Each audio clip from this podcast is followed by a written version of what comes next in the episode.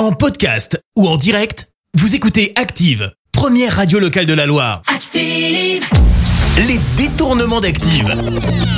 On fait dire n'importe quoi à n'importe qui.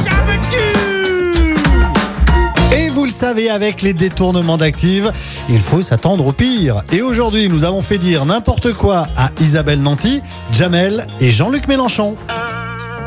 Jean-Luc Mélenchon, et si vous nous parliez un petit peu d'Emmanuel Macron? Ah, on a trouvé un président de la République extraordinairement agité, qui a des pattes, des pattes de lapin. C'est extraordinaire, je suis content d'avoir vécu ça. J'avais jamais vu un truc pareil. On reste dans la politique avec Jamel. Jamel, que pensez-vous de Jean-Marie Le Pen? Franchement, Jean-Marie Le Pen, effectivement, il est emblématique. Il a suffisamment contribué à la France. Il nous a apporté tellement de satisfaction et tellement d'émotions que moi, je lui en veux pas. Non, mais sérieux, il nous a fait rêver, il nous a fait fantasmer. Jean-Marie Le Pen, quand il arrive sur un plateau et qu'il met son costume d'Obélix, mais il est incroyable, mais vrai. Jean-Marie Le Pen en Obélix Ok, ok. Isabelle Nanty, racontez-nous un souvenir de jeunesse.